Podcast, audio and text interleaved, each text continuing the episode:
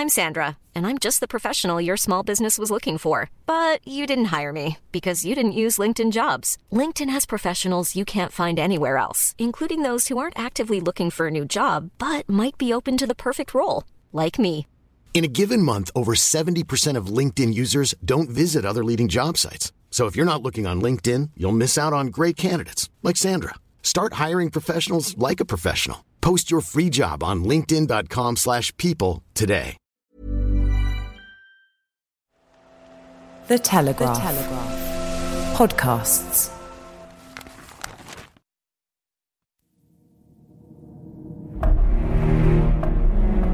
Ten years ago, Mitt Romney challenged Barack Obama for the US presidency. Today, Romney's brand of Republican politics has been all but banished from the mainstream of the party as the age of Trump continues to dominate the American conservative movement. To discuss what's next for the Republicans, I'm joined by the author and podcast host Ben Shapiro. I started by asking what he thought were the greatest threats to American democracy today?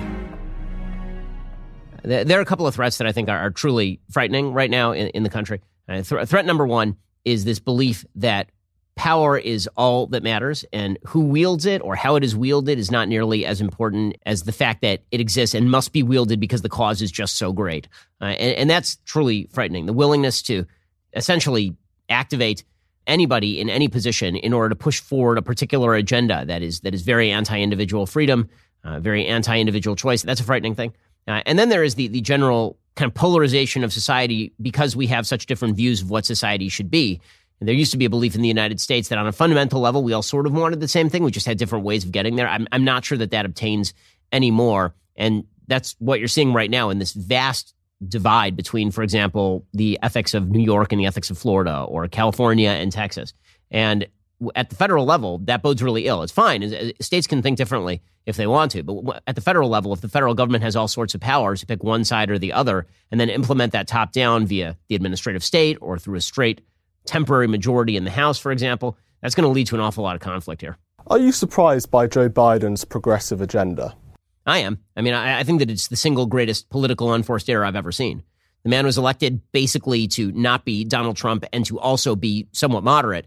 And people thought they were electing, effectively speaking, a temporary corpse to just not be Trump and then give way to whatever came next. And that's what Biden campaigned as, right? He campaigned as the anti Bernie Sanders. And then he got into office and it dawned on him that he had a majority in the Senate, although it isn't really a majority. It's a 50 50 split. And the only reason it's split 50 50 is because Trump foolishly intervened in Georgia and tossed two of those seats to the Democrats. So he had this, this extraordinarily fragile majority in the Senate, a very small majority in the House. And suddenly Joe Biden decided that the mandate for his presidency was not to restore normalcy or, or go back to some sense of, of decency or status quo ante. Instead, he was there to, to be a transformational president. And he started putting forward all these FDR, LBJ, Bernie Sanders like plans. And that was always bound to fail. The American people weren't in favor of that. They really have not been in favor of that ever.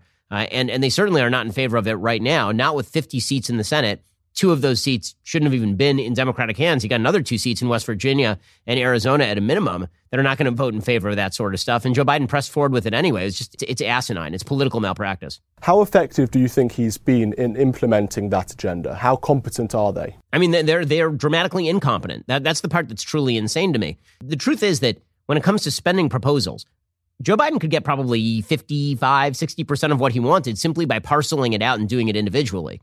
Right? Build Back Better is just a giant agglomeration of nonsense, but there's some stuff in there that's individually popular, and everybody acknowledges that if he did it on a bipartisan basis, he'd be able to get it done. I mean, he was able to get done a trillion dollar infrastructure bill, and he was able to do that with a certain amount of bipartisan support in the Senate. But he has decided that that's not how he wants to govern. That's the part that's really incredible. And then he's tried to cram it down via the administrative state. And that's been a failure in large measure as well, because it turns out the administrative state is still, thank God, bounded by the terms of the, the enabling act that those administrative agencies were created under. And that means that you can't just do stuff because there is a four letter acronym for a government agency that can do whatever it wants. To a British audience, it might surprise people that Joe Biden is historically unpopular, and particularly his vice president can be put in an even more unpopular category. Uh, to British people, it's, that might be interesting because Donald Trump was sort of painted to us as the most divisive and most radical president America has had in decades. How would you describe Joe Biden's presidency so far to British audiences? I think that everybody who has been watching would describe it as a disappointment. If you're a progressive, you're disappointed that he hasn't delivered on his promises. If you're a moderate, you're disappointed that Joe Biden swiveled dramatically away from moderation. And if you're anybody else, you are disappointed that Joe Biden didn't fulfill what his chief promise was. When he came into office, he said that he wanted to be a unifier. And this was his shtick. In his inaugural address, he talked about how we need to unite the country. We've been so divided. We've been so polarized. And I said at the time, that's a nice message, but it can mean two separate things. You can achieve unity by saying, you and I agree to disagree, but we are unified in certain sort of broad, overarching goals, and we're going to agree to leave each other alone. That's one way to achieve unity. It's a friendly way of achieving unity. And then there's a much less friendly way of achieving unity, which is to purge your opponents and just run roughshod over them. And Joe Biden chose to do the latter. And I, I think that everybody on all sides is pretty disappointed in him. If you look at that, that latest Quinnipiac poll, which is the one everybody's citing because it has that sort of shocking top line statistic that he has a 33% approval rating, which means seven in 10 Americans are not happy. Only 75% of Democrats are happy with Joe Biden's performance in that Quinnipiac poll. Among independents, his numbers are abysmal. His numbers are, are in the 20s among independents. Among Hispanic Americans, he's at 28%. I mean, these are bad, bad numbers. Lower in that Quinnipiac poll than Trump ever was, actually. And I think, again, the reason for that is people really hate having their expectations disappointed with Trump people really didn't have any expectation that Trump was going to be a great unifier. That, that was never his pitch. Donald Trump was always Donald Trump. He remained Donald Trump, and then he wasn't president anymore, and he's still Donald Trump. He's, he's been Donald Trump the whole time. But Joe Biden has always played this sort of political game where sometimes he's incredibly divisive, like in 2012, when he suggested that Mitt Romney, who's the unsweetened oatmeal of American politics, wanted to re enslave black people. And he said that in 2012. But then in 2016, 2020, he went back to being Grandpa Joe, the empathetic elderly gentleman who's going to he's going to help you through your grief. And then all of a sudden, he unmasked at the beginning of his presidency as a very partisan guy. And in the past several months, particularly, he's gotten incredibly and increasingly partisan. This week, he unleashed what was one of the most partisan broadsides I think anybody has seen in the modern era when he said that everybody who opposes getting rid of the filibuster and pushing forward a federalization of voting procedures was in league with Bull Connor and Jefferson Davis. I mean, these are these are insane references. Even members of his own party were like, "Joe, I don't know what you think you're doing here." Can you take us through some of his more radical statements? You mentioned that there. You talk about him wanting to purge his opponents. There's lots of talk within the Democratic Party of domestic terror threats from, you know, extreme radical Trump voters and things like that. As you say quite rightly, that isn't unifying language. That's very divisive language. So can you take us through again, a British audience in mind, what he said that's so radical? Sure. So this week, just to start with the most recent, uh, he went to Georgia and he spoke in front of a historically black church. And he suggested that anybody who did not want to kill the filibuster, which is a voting procedure in the United States in the Senate that requires essentially 60 votes in order to pass a bill of any major consequence, not a pure majority of 50 plus one, but 60 votes because you actually have to have uh, the ability to, to get it to the vote. So the filibuster has been a long time feature of American politics. It goes back a couple of centuries.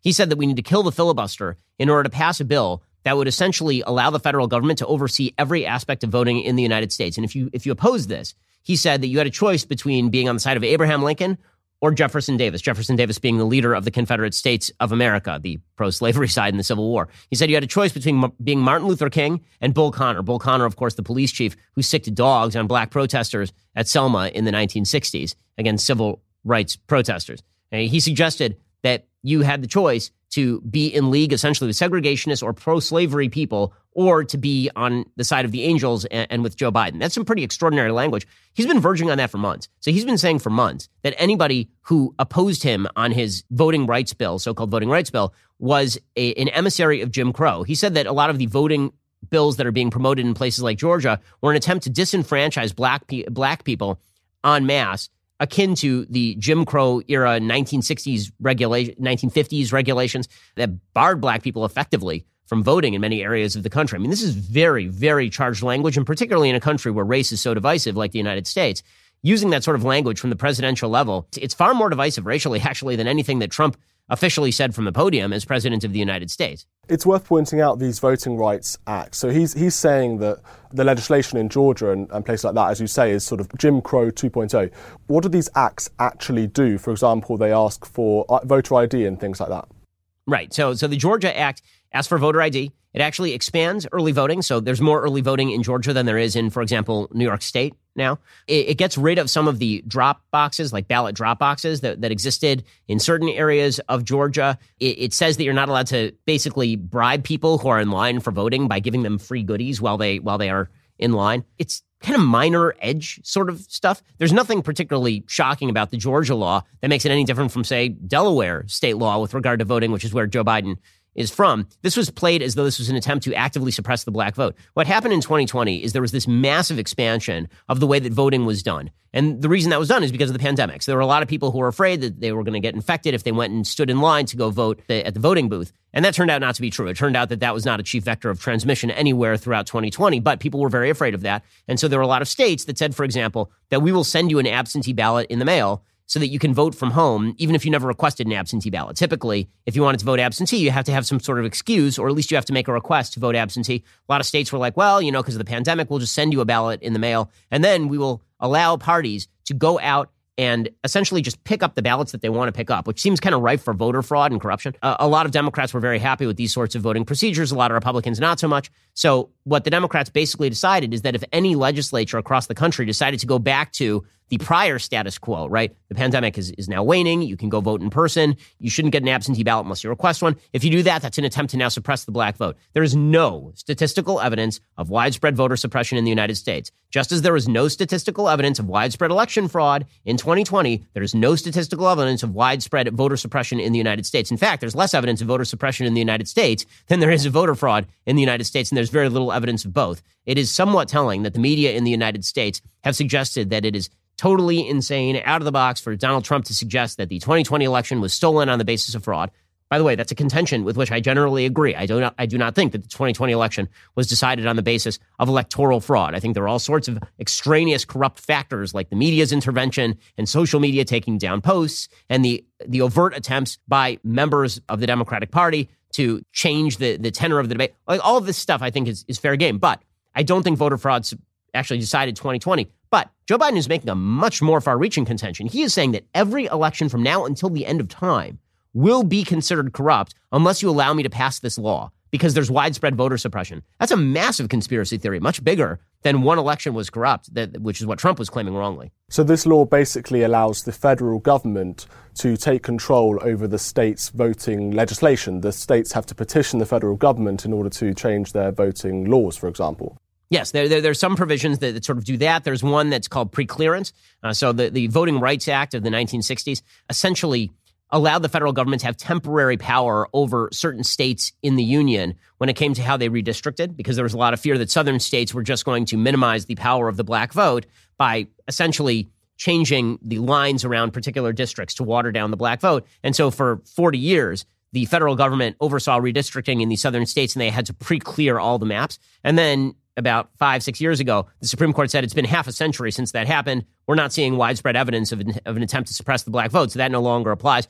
This new law would try to put that back in place. The full scale version of the law that Biden originally wanted would have mandated the possibility of ballot harvesting across the country. I think this is the single most corrupt practice in American electoral politics. Ballot harvesting is a practice whereby everybody gets sent an absentee ballot, essentially, and then you have members of political parties, right? Somebody who works for the Republican Party go door to door and pick up ballots, put them in his car, and drive them over to the polling place. That seems like a, just a mess. I mean, number one, it's a mess because then who votes kind of depends on how well funded your party is, right? If you have a party with a lot of funding, then you can afford to send out a thousand people to go door to door and only pick out the registered Republicans and pick up the ballots or the registered Democrats and pick up the ballots. Second of all, if you're talking about people who have sort of an interest in punching a couple of extra holes in a ballot, party activists picking up ballots non anonymously seems like a pretty bad way of doing things.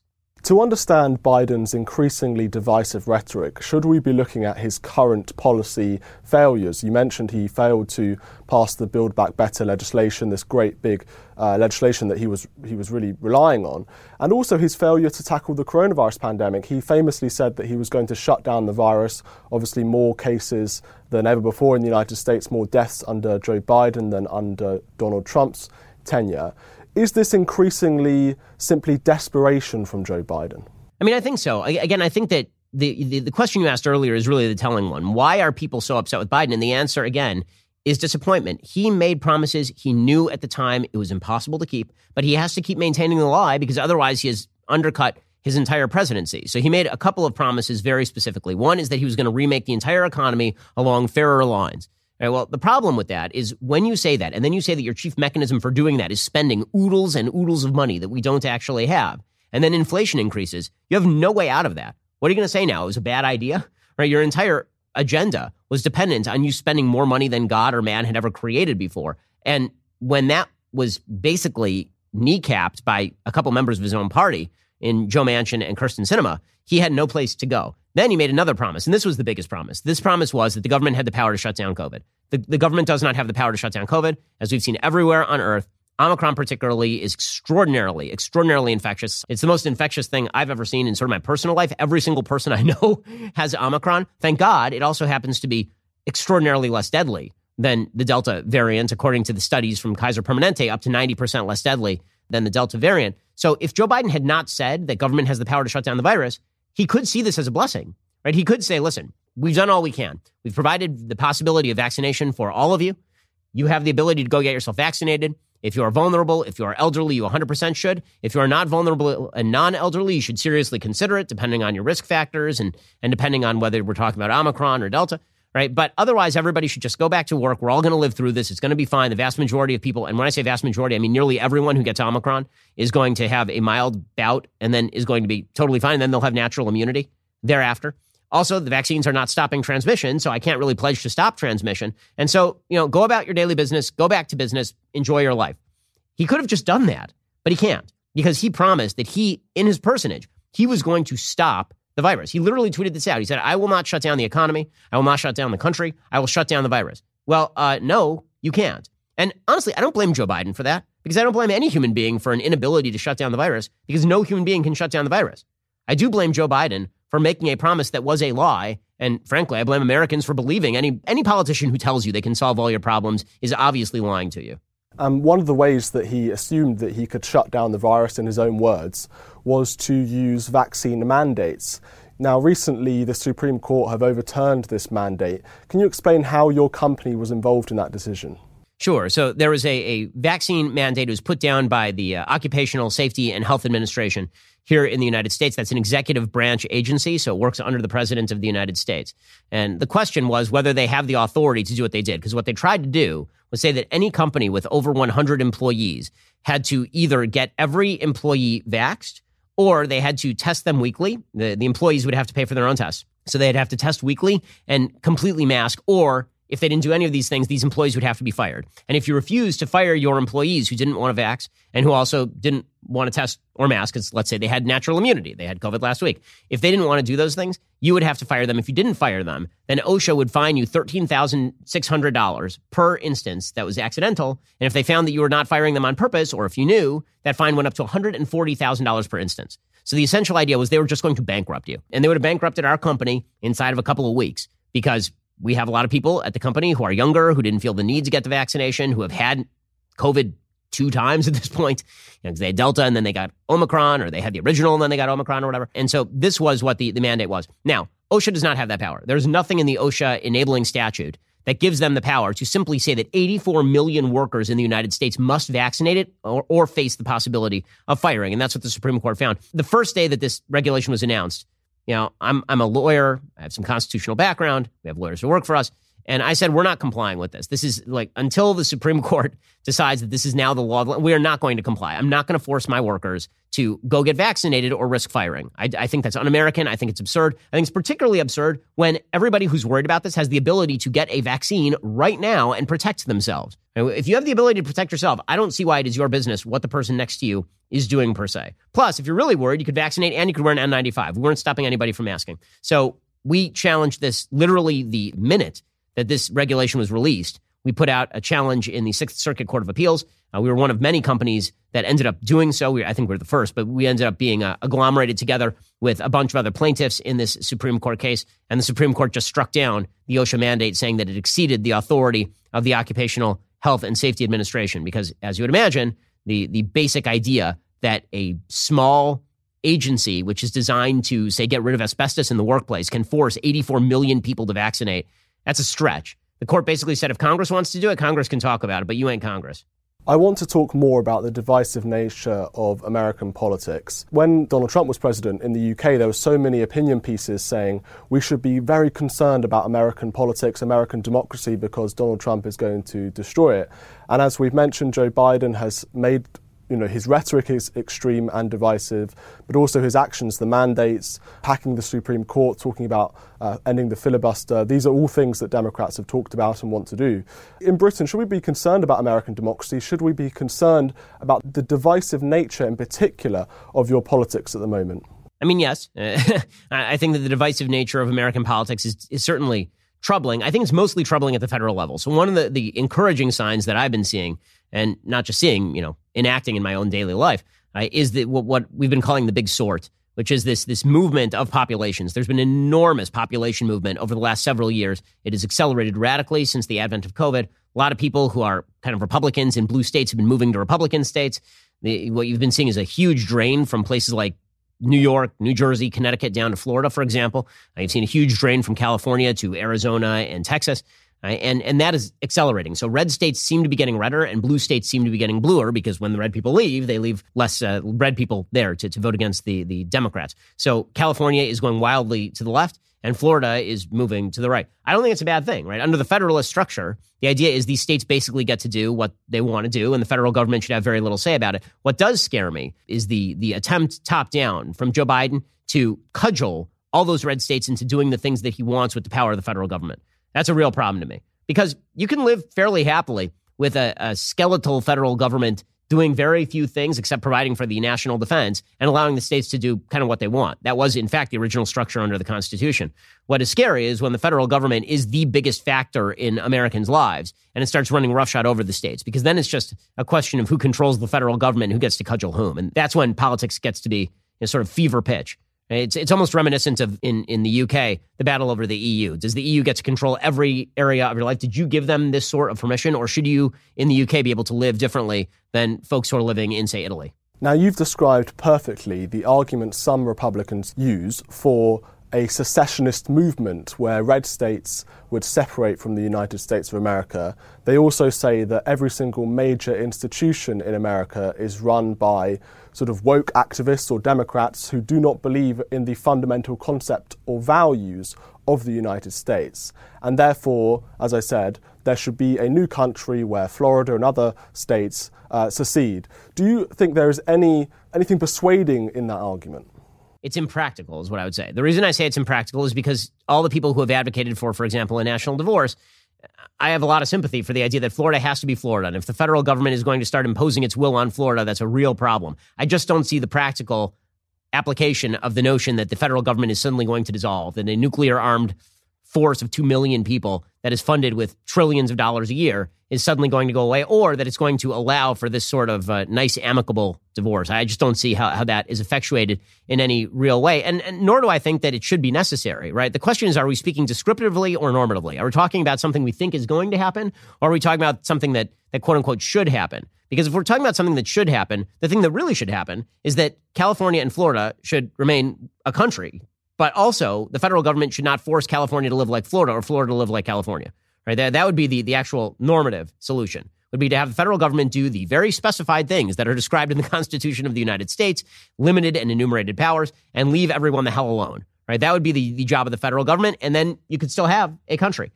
If we're talking descriptively, is the country going to fall apart? Uh, well, it's certainly not going to fall apart along the lines of half the country just goes its own way. I just, as, as a descriptive matter, I don't see how you get from point A to point B right there. That, that's not to say that I don't understand the sort of philosophical leanings of people who are saying, I don't see what we have in common with California anymore. As somebody who just escaped California for Florida, I can say that I think that the values of California are extraordinarily different from Florida and growing more uh, more different every single day, and that that is uh, that is troubling. But again, as the idea that this is like a practical solution, or is this sort of just sort of a historical inevitability argument? I've heard that too.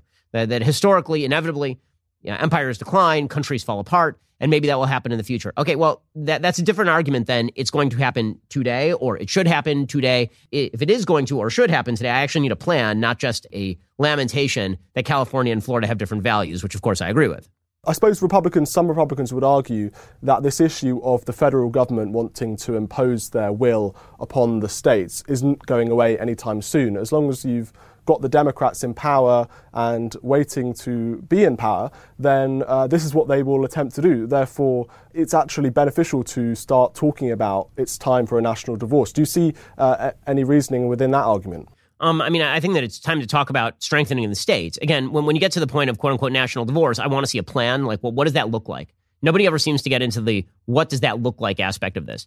Does that mean that you just stop paying taxes to the federal government? And what do you think the results of that are? Does that mean that if the federal government deploys soldiers, that there's armed conflict? Like, what does this actually look like? Uh, it sounds a lot easier than I think it actually is in practicality. Again, that's not to disparage the underlying diagnosis, which is that as a country, we seem to be going in very, very different directions. And clinging to a federal government as the unifying force is a huge mistake. I agree with that. I don't think the federal government should be the unifying force. I don't think the federal government should do much of anything, is the truth. But I, I think the solution for that is if a conservative is elected president again in 2024, then the job of that conservative is to throw up systemic barriers to the power of the federal government, meaning the federal government needs to be drawn and quartered, essentially. The federal government is a behemoth. It is a behemoth with the inordinate power to force people within states to live how it wants them to live. And the big mistake of the Trump administration is that he didn't go too far in destroying the administrative tyranny that has the potential to, to overrun the country. I mean, one of the things that I noticed about the vax mandate case at the Supreme Court level is the dissent. So that, that case was 6 3.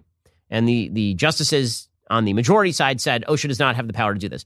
The justices on the minority side in the dissent, they said basically these administrative agencies can do whatever they want so long as they declare an emergency. If there's an emergency, you can do whatever you want. And it does not even matter really, if you are given the power by Congress to do this, you should be able to do whatever you want. Unelected bureaucrats should do it, and we should not get in the way. And that's really, truly scary stuff. The, the last thing that I want to see in the United States is open violence, right? That's the worst possible outcome here. And so, if you're going to describe a solution, that solution theoretically should avoid violence, it should eschew violence, and it should end with an understanding as to the nature of the country right now, which is that, again, New York and California are not Texas and Florida. Do you believe there is a danger that America is heading towards more political violence?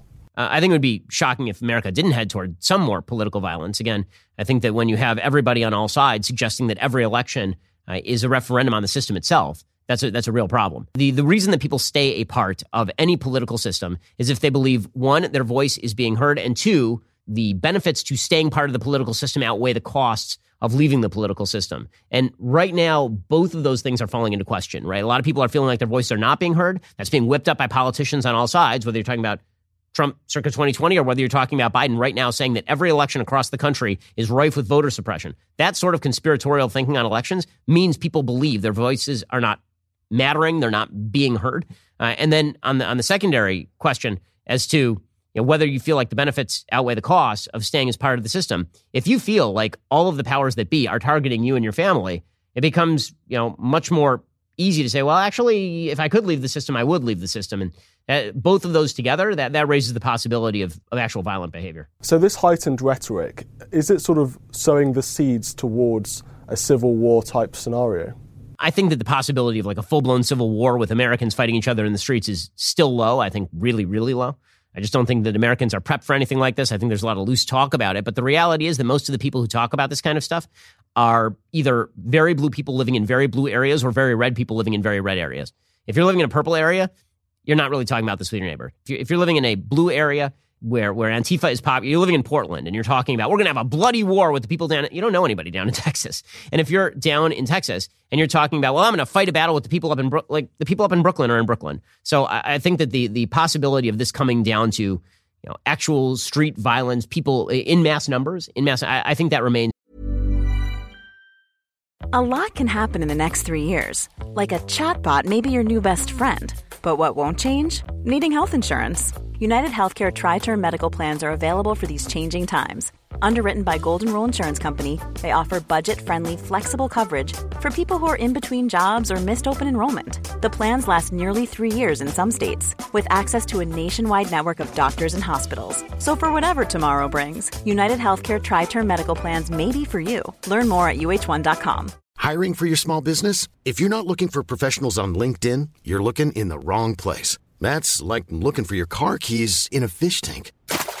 LinkedIn helps you hire professionals you can't find anywhere else, even those who aren't actively searching for a new job but might be open to the perfect role. In a given month, over 70% of LinkedIn users don't even visit other leading job sites. So start looking in the right place. With LinkedIn, you can hire professionals like a professional. Post your free job on linkedin.com slash people today.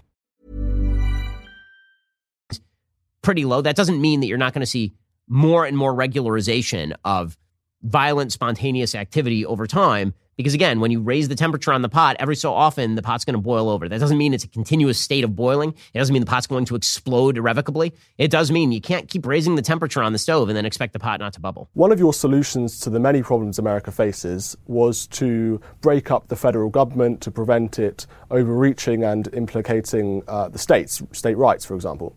Do you think that there is any role for the federal government or even for state governments to fight back against woke culture. So there's this debate on the right where you've got libertarians saying the market should decide what's going on here, and there are some conservatives who say, well, actually, no, we should be using the tools of the government to fight this culture war. Where do you sit on that? So my, my answer on this really does rely on level of government.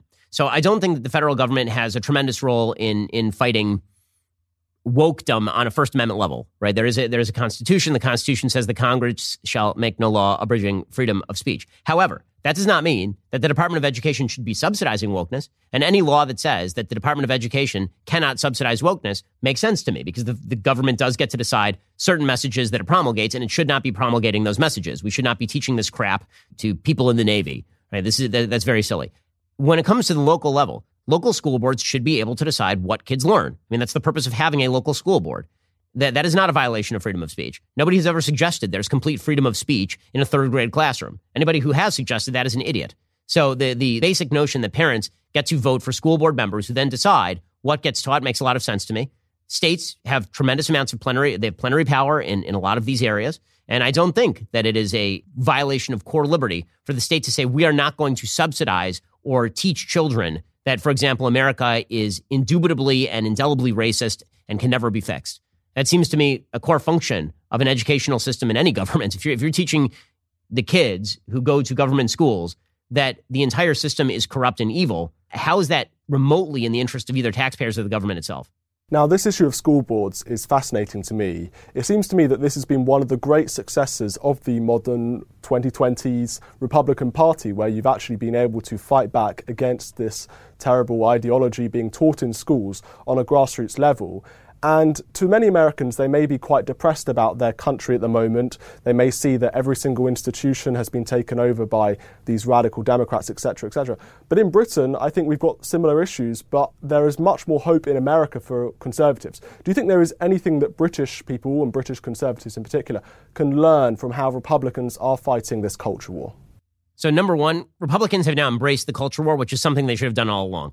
Uh, there was this sort of going theory among some of the intelligentsia on the right never n- leave the culture wars alone. It's not about the culture wars, guys. It's about economic growth and tax rates and all. Listen, I love economic growth as much as the next guy, uh, and I am a full fledged capitalist in every aspect of the word. However, however, the culture war issues matter an awful lot, and this is particularly true for those of us who have kids. If you have kids, then the cultural milieu in which your kids grow up matters an extraordinary amount to you. And abandoning those culture wars means abandoning all of the rest because the left agenda comes of a piece. Okay, the, the socialism that the left is frequently pushing in terms of economics, or at least the redistributionism that they're constantly pushing in terms of economics, that is not philosophically and ideologically separated from the culture wars that they are fighting to obliterate all traditional roles in society. And so the the attempt by parents particularly to take back their power over raising their kids is, is it's a major issue in the United States. And it's also the rise of a new interest group.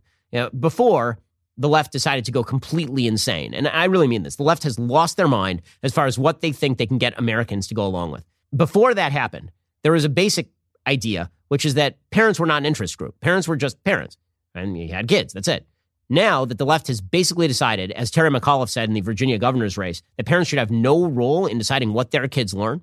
And when you have kids being taught at the age of six in places like California, LGBTQ history, and when you have gender theory being taught to small children, kids who are five, six years old being taught that they can switch their genders, when you have people being taught at the age of seven that racial essentialism is a thing and that you are certainly a beneficiary of white privilege if you are white in the United States, and that you ought to think of yourself predominantly as a person of race in the United States, when that sort of stuff is pushed by the left, you're going to see parents who are not right wing starting to say, I did not sign up for any of this. All I wanted was was, you know, slightly more government healthcare coverage. I did not sign up for you get to indoctrinate my kids in the Howard Zinification of American history or the Ibram X. Kendiization of American race talk. If Republicans do win the midterm elections and then go on to win the presidency in 2024, should they attempt to fight the culture war with the aim of defeating the enemy? And that is a quote from Sohrab Ahmari, an American journalist who believes that it's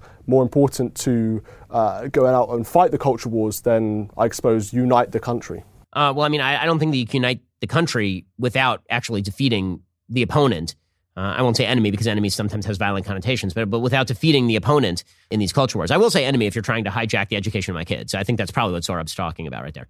How can you have unity with people who want to teach my seven year old daughter that she can be a boy? I can have unity with you if that's your goal. You're literally saying that you ought to raise my child. So no, no unity, victory.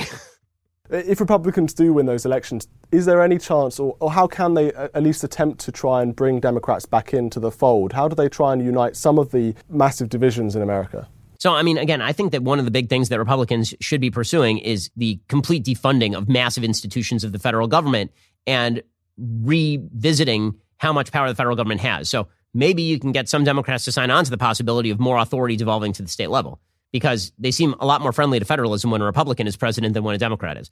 Uh, so I, I think the idea of saying to Democrats, listen, guys, you don't like the president? That's okay. You don't have to like the president. But do you really want him running your life from the federal government? What if we just make an agreement that the federal government is going to put itself out of business? That seems to me like that could have the potential for some victory there. There's some there are some bipartisan issues in the United States. I don't make it sound like we're we're all on different sides of every issue. I don't think that's true. So for example, I know for a fact there's wide bipartisan consensus that China is an emerging threat and that China needs to be fought. Uh, I don't mean militarily, but China needs to be stymied and that probably means significant sanctions on China. It means retooling how our economy is reliant on Chinese goods and services for security purposes. It seems like there's wide bipartisan support for something like that. Uh, I think a parent's bill of rights is something that, that there are going to be a lot of Democrats who support. And if they don't, they're going to lose elections because that is a major issue. So th- there are some areas of crossover for sure.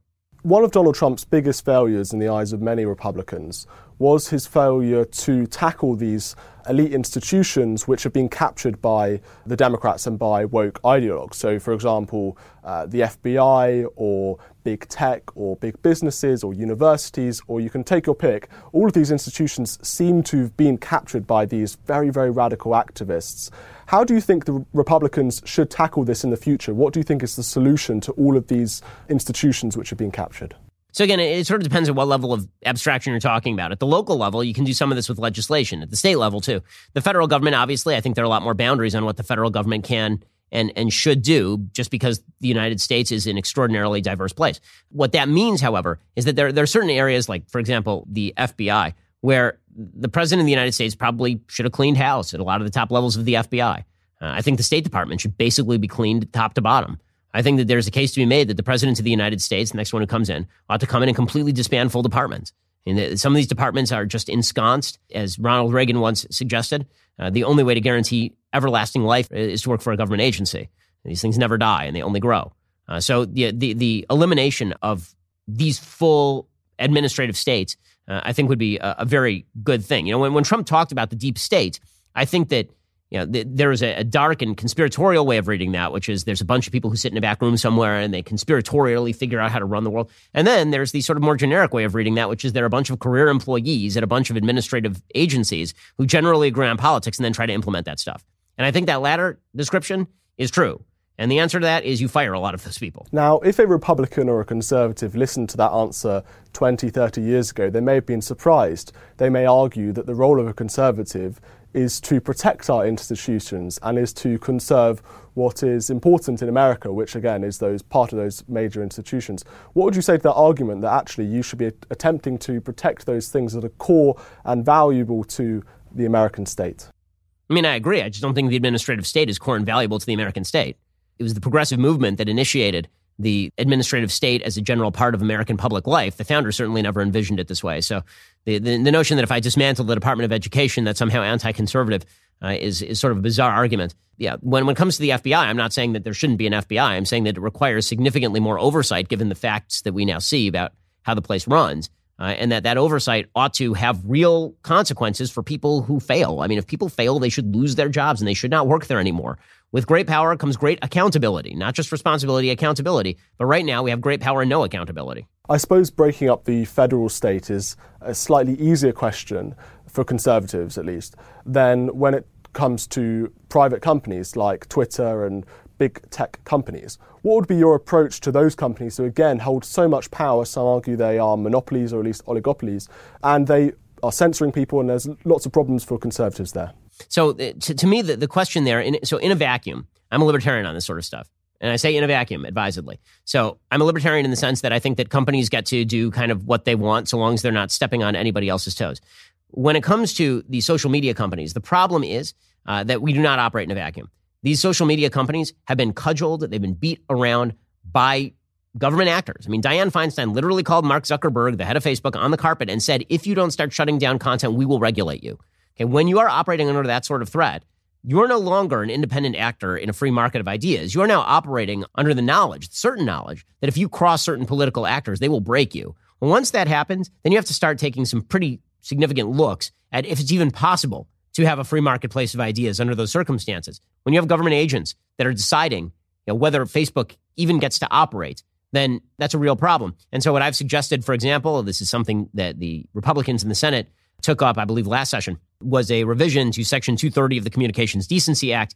Section 230 was designed to originally allow for the possibility of more speech on the internet. So basically, the way that it worked is that I'm a publisher, right? I, I do. Da- I'm publisher of Daily Wire. I'm editor emeritus of uh, Daily Wire, and that means that if something gets printed on our site and it is slanderous or libelous, uh, then we can be sued, right? Just like the Telegraph can be sued if you guys print something slanderous or libelous. That does not apply to our comment section. Okay, so the reason it doesn't apply to our comment section is because there actually was a case in the early 1990s in which there was a comment section. The publication was curating the contents of the comment section. They were taking down pornographic posts and advertising and stuff. And somebody sued them and said, You're now a publisher. That means that you are acting basically like the UK Telegraph or like Daily Wire. You're censoring content. That means that your editorial input is deciding what people can see and can't see. So you are therefore responsible for everything you don't take down. Okay, that argument was vitiated by Section 230, which was designed to say you can take down pornography, you can take down advertising, you can clean the comment sections without removing the image of you as sort of not responsible for the stuff that's posted. And just like the phone company is not responsible for the stuff you say on the phone line, Facebook is not responsible for whatever post you put up today. Well, the problem is over the past several years, this has been used in reverse. So this was meant to allow Facebook and other companies to arise and thrive while allowing more content. And they could take down kind of the dirty stuff and they could take down the stuff that nobody likes and all that. But they, they weren't really allowed, they weren't supposed to anyway, use this as a tool for idea suppression. And that was the precise opposite of what Section 230 was designed to do. Well, Section 230 instead became a tool for governmental actors who then said, okay, well, here's the deal. You guys, under Section 230, you're not responsible. You're not held liable for anything on your platform. And you can remove material that's pornographic, and you can remove material that is advertising, and anything otherwise objectionable. There's a catch all provision in 230. It says you can remove anything otherwise objectionable.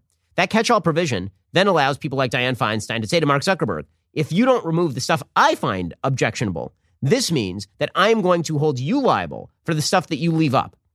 That's super dangerous. What they really should do is they should just get rid of the otherwise objectionable language in Section 230. Now, Facebook can remove anything that's specifically designed to be removed. So, advertising, spam, openly abusive behavior. I mean, like direct insults, not just saying that a man is a man and a woman is a woman and anything else you're not covered. If you start taking down that material, we're going to treat you just like we would treat the Telegraph or the or the Daily Mail or the or the Daily Wire. And and you're going to be held responsible for the content that others post because if you're sitting there on top of people figuring out what can be posted and what cannot on the basis of your own editorial judgment, you do not differ in kind from any of these other publications. Now, you've been watching American politics for a fair while now. You've seen the transformation of the Republican Party, the Republican Party of 2012 is almost a completely different beast to the Republican Party of 2022. Do you feel that the party has now been converted fully to Trumpism? Well, I don't think Trumpism is an ideology. So I think that it, it, Trumpism is more an attitude than anything else. And if by Trumpism we mean you know more combative, absolutely. It's a much more combative party than it was in 2012, and I think that it was bound to be a more combative party than 2012 because the big takeaway in 2012 for many Republicans was we ran the nicest human being who maybe ever has walked the earth, as I called him before, the unsweetened oatmeal of American politics, Mitt Romney. We ran that guy, and then the Democrats called him a racist, including Joe Biden. They called him a racist, and then he lost. And so we're not doing that anymore. We're going to run people who are militant and people who are passionate and people who are going to stand up against the media and clock them when need be. So I think that transformation is done. I think that that is that is a reality in American public life. Think that there can be limits put on that, you know, in the sense that I do think that there is a distinction between being combative when there's a purpose and then just being a jackass. I don't think those are quite the same thing. Uh, and I think that that distinction is important. I think some people have trouble drawing that distinction, you know, on all sides of the aisle. But uh, I, I sometimes, you know, everyone I think has trouble drawing that distinction, but some worse than others. That combativeness is not going away. And in many ways, I don't think that it should go away because combativeness in politics has always been a thing. Uh, it's just that we we sometimes pretend that it isn't. As far as sort of the policy preferences, I think there are certain cans of worms have, have sort of been reopened. I wouldn't say that one side or the other has won them yet. So, for example, on trade, there's been a lot of talk about Trump being less friendly toward free trade. I don't think that that's a core issue for a huge majority of Americans. I don't think Trump won because he was in favor of certain tariffs. I think Trump won because he was Trump, because he had a certain personality and he was running against a very unpopular candidate in 2016 in Hillary Clinton. And that's also why he lost in 2020 because he was a very particular kind of personality and some people didn't like him. Right. So, so I think that, that, that it's that simple. So I, I, whenever people try to boil down Trumpism to a philosophical bent, I don't particularly think that's right. I think it's, if it means anything, it just means challenging taboos. And some of those taboos, frankly, I think needed to be challenged. And some of those taboos, I think, don't need to be challenged. But those are mostly open debates inside the Republican Party.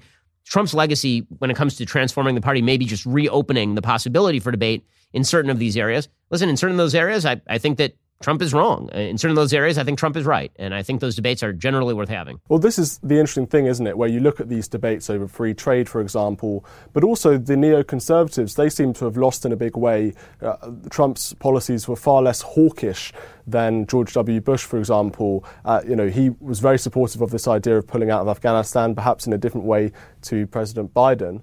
And there are other debates, as you mentioned rightly, that are really uh, hot in the Republican Party right now. And I think you're being slightly unfair to Trump when, he, when, when you talk about the tariffs, because he did make this argument that we need to bring back manufacturing jobs to the Rust Belt. There was this huge issue of economic stagnation within sort of middle and working class America that had been due to globalization and other trends that every single political elite had supported. So surely there is some argument that Trump has changed the economics as well as the style of the Republican Party to a more, as you say, sort of protectionist viewpoint.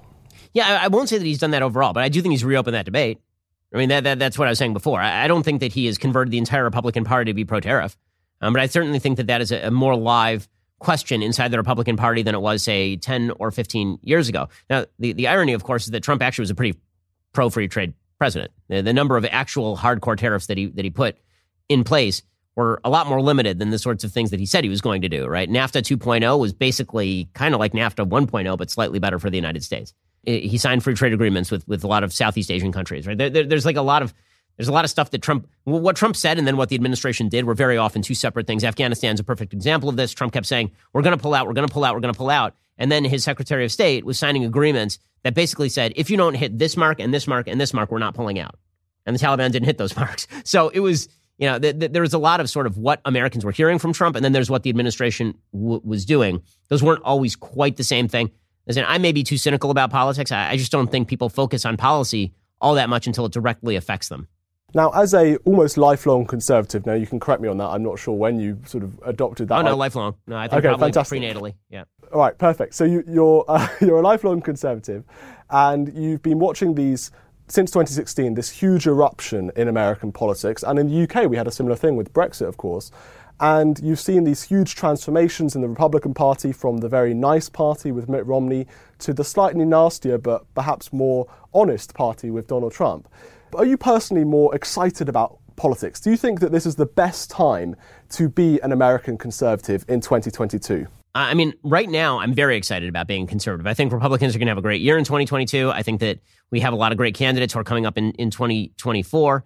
Listen, I, th- I think that the possibility of blowback, which you know seemed very distant even a year ago is now extraordinarily real because as always if you can't count on your own party to be smart you can at least count on the other party to be unbelievably stupid. This seems to apply across the board no matter which party you are talking about. And and that's certainly the case with Joe Biden and the modern democratic party. All they had to do was not be crazy and they just couldn't do it it's funny you say that because much of this interview has been so depressing. We've been talking about political violence and all these terrible things. Yet at the same time, to be a conservative in America is an optimistic place to be. For sure. I mean, because I think that the excesses of the left have been made absolutely clear in policy. I've never seen, by the way, the effects of policy take place so quickly as they have in the past couple of years. It's amazing. It's amazing. I mean, the murder rates in every major blue city in America skyrocketed over the course of the last two years. That is a direct impact of the Democratic Party saying police are systemically racist and perhaps we should think about cutting their funding. Right? That, that has an immediate impact, like immediate. Right? Crime rates rising all over the place, violent crime rates rising in major cities, homelessness exploding in places like California. The tremendous inflation that Joe Biden, like people thought inflation was not a real thing anymore. This was a going economic theory. Modern monetary theory was a going economic theory until 30 seconds ago. It was Elizabeth Warren was pushing it forward. The idea could spend endlessly with no consequences whatsoever. And then you get a massive out of control inflationary spiral because Joe Biden is spending too much money. I, have never seen reality hit an agenda quite as fast as I've seen reality hit Joe Biden's agenda. And so I think that has, has been, it, it almost makes you giddy because typically politics, one of the things that's complicated about politics is you'll create a policy, it'll take five years for it to implement and another five years for it to be fully felt. And then you'll say, oh man, I can see how point A led to point B led to point C. And then someone will say, no, no, no, it wasn't that at all.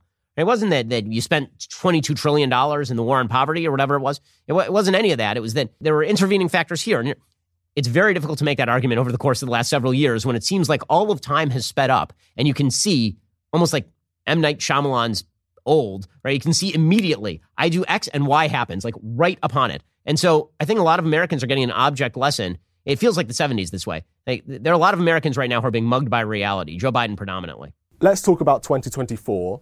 I'm going to give you three names, and after I say the name, I want you to respond. Donald Trump. I think he's going to run. Uh, I'd, I'd, be shocked if he doesn't run.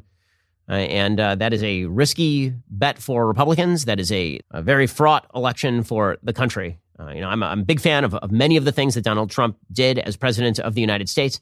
Uh, I think that he and the country would best be served by him uh, becoming a, a, sort of kingmaker in the Republican Party rather than the candidate again. But I don't think that uh, my voice, let alone anyone else's, weighs very much with uh, with a guy who uh, doesn't tend to listen to outside advice all that often. Sometimes to his credit, sometimes to his detriment.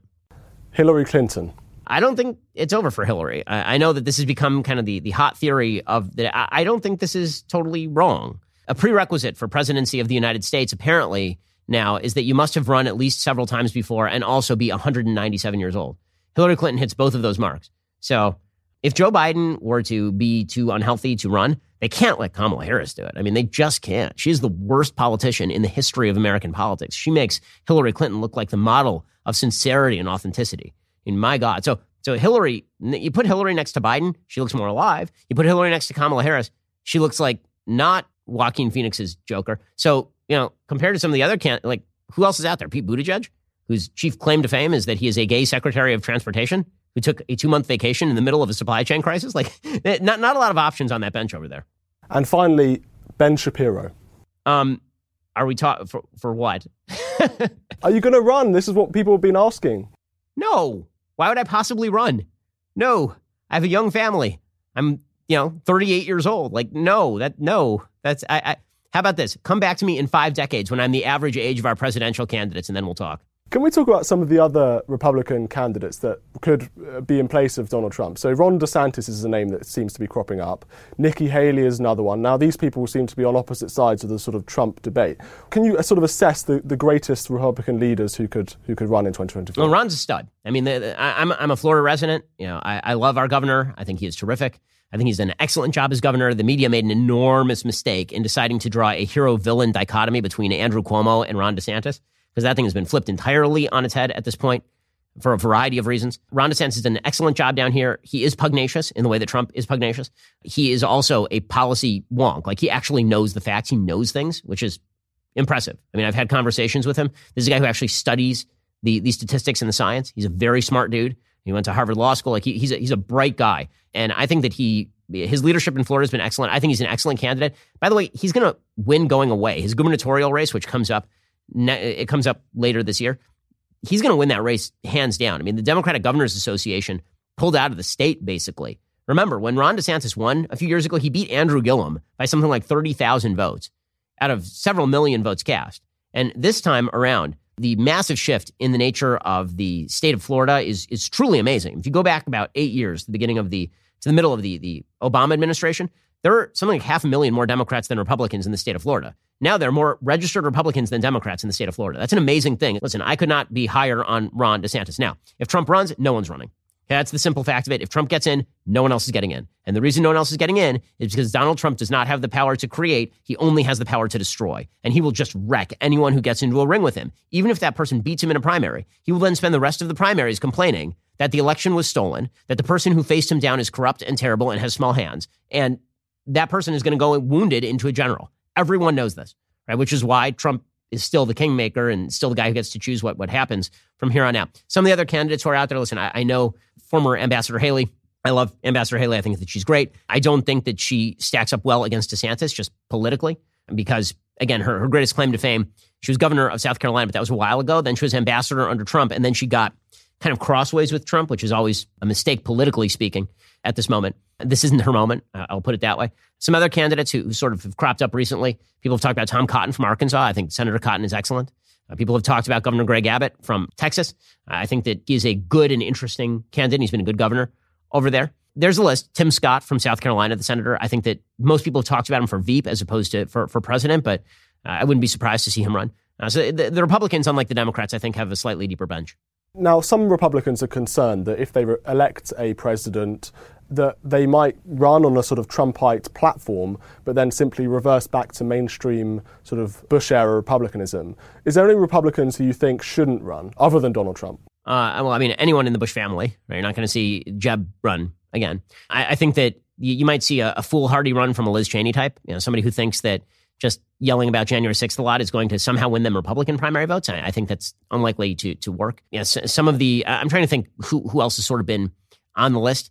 Uh, Vice President Pence has been on the list before, but I think that Trump has damaged him pretty significantly with all of the January 6th complaining. And I, I think that Trump could not hold back against Pence, which is really to Trump's discredit, frankly, because I think Vice President Pence is a very honorable human being. Uh, and I think that he would make a good president. But uh, yeah, that, that's sort of the list. So, my final question is sort of a running theme through this interview. Despite the fact we've been very pessimistic in some ways, I want you to give some reasons to conservatives all around the world, particularly in America, why they should be optimistic for the future. You should be optimistic because on the core issues that matter, you are in the majority, not the minority. I know it feels like you're in the minority. It felt like I was in the minority when I was in California too, because I was. When it comes to the key issues, you know, the things that you're not allowed to say online, things like you know, crime is bad and riots are bad, and you deserve to keep most of the money that you make. And men are men and women are women, and you should not ch- teach children that men can be women and women can be men. You should not genitally mutilate children. like, these are all very obvious things that you have been told by the elites in your society you are not supposed to say. Guess what? 80% of people agree with you. And when they all wake up and they realize that they agree with you, then there is going to be pushback like nobody's business. I think that's the story of the next several years. Ben Shapiro, thank you very much. Really appreciate it. Thank you.